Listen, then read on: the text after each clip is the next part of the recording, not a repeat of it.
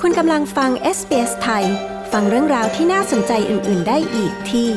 sbs.com.au/thai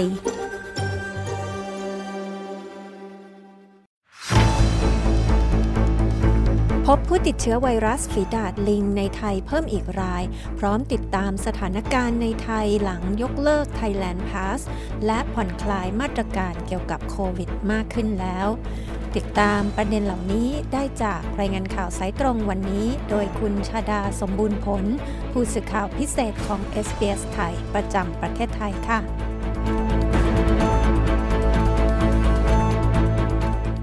สวัสดีค่ะ คุณชาดา สวัสดีคุณผู้ฟังที่เคารพทุกท่านค่ะ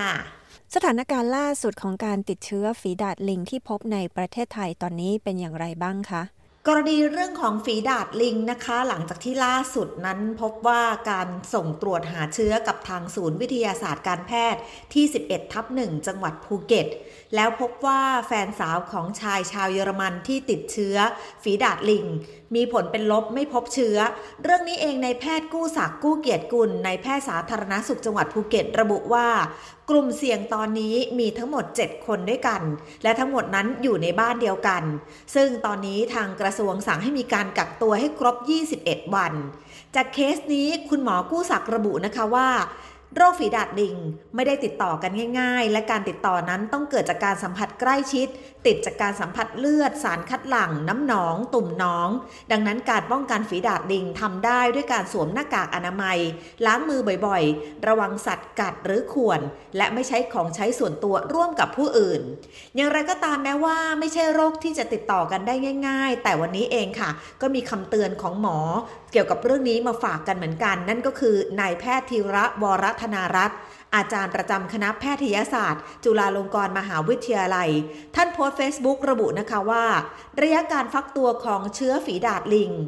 ข้อควรระวังเกี่ยวกับเรื่องของการระยะฟักตัวของฝีดาดลิง ในแนวทางที่กรมการแพทย์กระทรวงสาธารณสุขกำหนดเอาไว้ และมีการอ้างอิงจากแหล่งข่าวหลายแหล่งข่าวด้วยกัน ไม่ว่าจะแหล่งที่มาจากอเมริกา แคนาดา หรือแม้แต่องค์การอนามัยโลก ได้ให้ข้อมูลเกี่ยวกับเรื่องของการระยะฟักตัวบอกว่ามีการฟักตัว 7-21 วัน เรื่องนี้คุณหมอธีระบอกว่า กรณีนี้ไม่น่าจะถูกต้องค่ะ เพราะว่าจนถึงตอนนี้ก็ยังไม่มีแหล่งข้อมูลใดเลยที่ระบุแบบนี้ชัดเจนว่าจะต้องเป็น7-21 วัน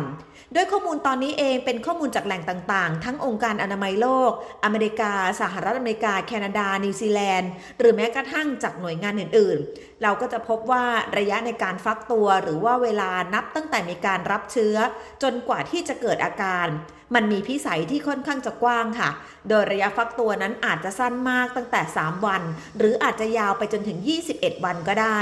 ดังนั้นเมื่อข้อมูลออกมาเป็นแบบนี้ คุณหมอธีระบอกว่ามันจะส่งผลกระทบต่อกระบวนการสอบสวนโรค และการระบุแหล่งต้นตอของโรคว่ามาจากในหรือนอกประเทศ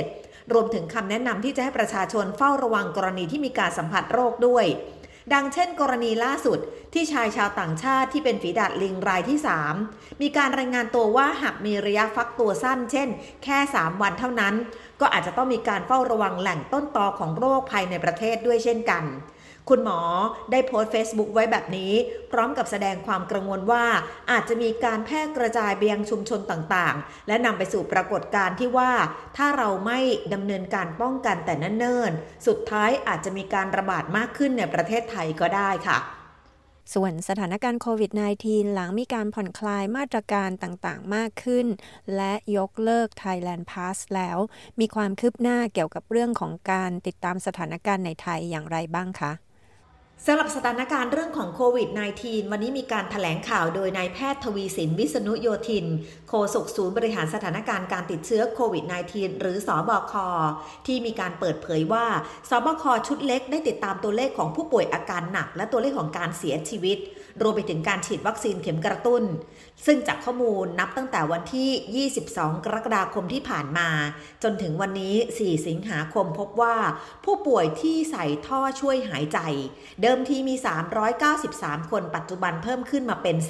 476 คน ผู้ป่วยปวดปอดอักเสบ เดิมทีมี 868 คน ตอนนี้เพิ่มขึ้นมาอยู่ที่ 905 คน และจากผู้เสียชีวิต 21 คน ตอนนี้เพิ่มขึ้นเป็น 30 คน ซึ่งส่วนใหญ่แล้วก็เป็นเป็นผู้เสียชีวิตอยู่ในกลุ่ม 608 และเป็นบุคคลที่อยู่ในพื้นที่กรุงเทพมหานคร ทางคุณหมอทวีสินบอกว่าตัวเลขที่มีการลงทะเบียนว่าเป็นผู้ป่วยนอกเจอแจกจบแล้วไม่ได้เข้าสู่ระบบของโรงพยาบาลนั้น เฉลี่ยแล้วอยู่ที่ตั้งแต่วันที่ 24 จนถึง 30 กรกฎาคม เฉลี่ยประมาณ 1 สัปดาห์จะมีตัวเลขอยู่ที่ประมาณ2แสนกว่าคนด้วยกัน นั่นหมายความว่าบุคคลที่ติดโควิด -19 แล้วไม่ได้เข้ารับการรักษาตัว แต่รับยาไปรับประทานเองที่บ้าน มีประมาณเกือบเกือบ30,000 คนนต่อหนึ่งวัน และจากการผ่อนคลายมาตรการการควบคุมโควิด -19 ในครั้งนี้ กระทรวงการท่องเที่ยวและกีฬาได้มีการรายงานว่าข้อมูลนับตั้งแต่ต้นเดือนกรกฎาคมวันที่ 1 จนถึงสิ้นเดือนกรกฎาคมวันที่ 31 หลังจากที่ไทยยกเลิก Thailand Pass แล้ว มีนักท่องเที่ยวเดินทางเข้ามาไทยกว่า 1 ล้านคน เพิ่มขึ้นจากเดือนมิถุนายนถึงกว่า 760,000 คนได้กัน โดยนักท่องเที่ยวที่เดินทางเข้ามาประเทศไทยมากที่สุดก็คือ มาเลเซีย อินเดีย สิงคโปร์สหราชอาณาจักร และสหรัฐอเมริกา เฉลี่ยแล้วเดินทางเข้ามาประมาณวันละ 30,000 คน คุณหมอทวีสินบอกด้วยนะคะว่าจากการประเมินประวัติการติดเชื้อ 1 เดือนที่ผ่านมา และยังมีการประเมิน พฤติกรรมสุขภาพของนักเรียน ในสถานการณ์การแพร่ระบาดก็พบว่าการติดเชื้อในโรงเรียนตอนนี้ลดน้อยลงแล้ว จากเดิมตอนแรกที่มีการเปิดเทอมใหม่ ๆ มีการติดเชื้อมาก อย่างไรก็ตามค่ะ ในวันที่ 19 สิงหาคมนี้จะมีการประชุมสบคชุดใหญ่ และก็จะมีการประเมินและพิจารณามาตรการต่างๆ กันอีกครั้งหนึ่ง ซึ่งพลเอกประยุทธ์จันโอชานายกรัฐมนตรี และรัฐมนตรีว่าการกระทรวงกลาโหมในฐานะที่เป็นผู้อำนวยการสบคก็จะมีการพิจารณารายละเอียดเรื่องของการผ่อนปรนผ่อนคลายกิจการต่างๆ กันเพิ่มมากขึ้นด้วย ขณะเดียวกันก็จะมีการพูดถึงเรื่องของโรคฝีดาดลิง ในการประชุมสบคที่จะถึงครั้งหน้าด้วยค่ะ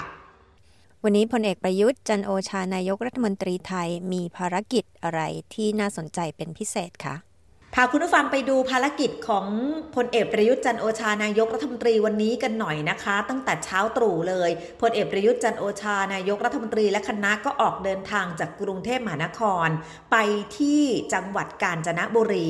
ไปที่อำเภอห้วยกระเจ้าค่ะ ภารกิจก็คือไปติดตามการแก้ไขปัญหาการขาดแคลนน้ำเพื่อการอุปโภคบริโภค และการเกษตร นักโครงการจัดหาน้ำบาดาลขนาดใหญ่ เพื่อจะแก้ปัญหาภัยแล้งอันเนื่องมาจากพระราชดำริ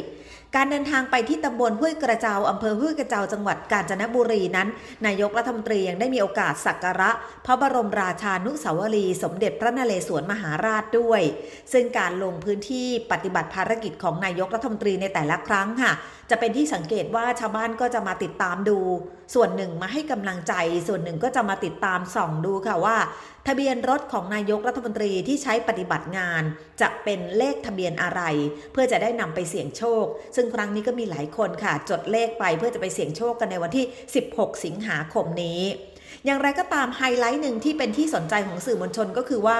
หลังจากที่มีการสักการะพระบรมราชานุสาวรีสมเด็จพระนเรศวรแล้ว นายกรัฐมนตรีได้มีโอกาสพบปะกับประชาชนที่มาต้อนรับ หนึ่งในนั้นก็คือนายชัยพงษ์แสนดีอายุ 80 ปี ซึ่งเป็นหมอช้างอยู่ที่อำเภอไซโยก ได้มอบผ้าขาวม้า และหินตาหินยายให้กับนายกรัฐมนตรี ซึ่งเชื่อกันว่าหินนี้เป็นหินศักดิ์สิทธิ์ที่จะทำให้ผู้ที่ได้รับนั้นมีจิตใจหนักแน่น ใครจะกล่าวว่าร้ายอย่างไรก็ไม่โกรธ และเป็นหินที่ทำให้คนนั้นมีความสามัคคีแบ่งปันความสุขซึ่งกันและกัน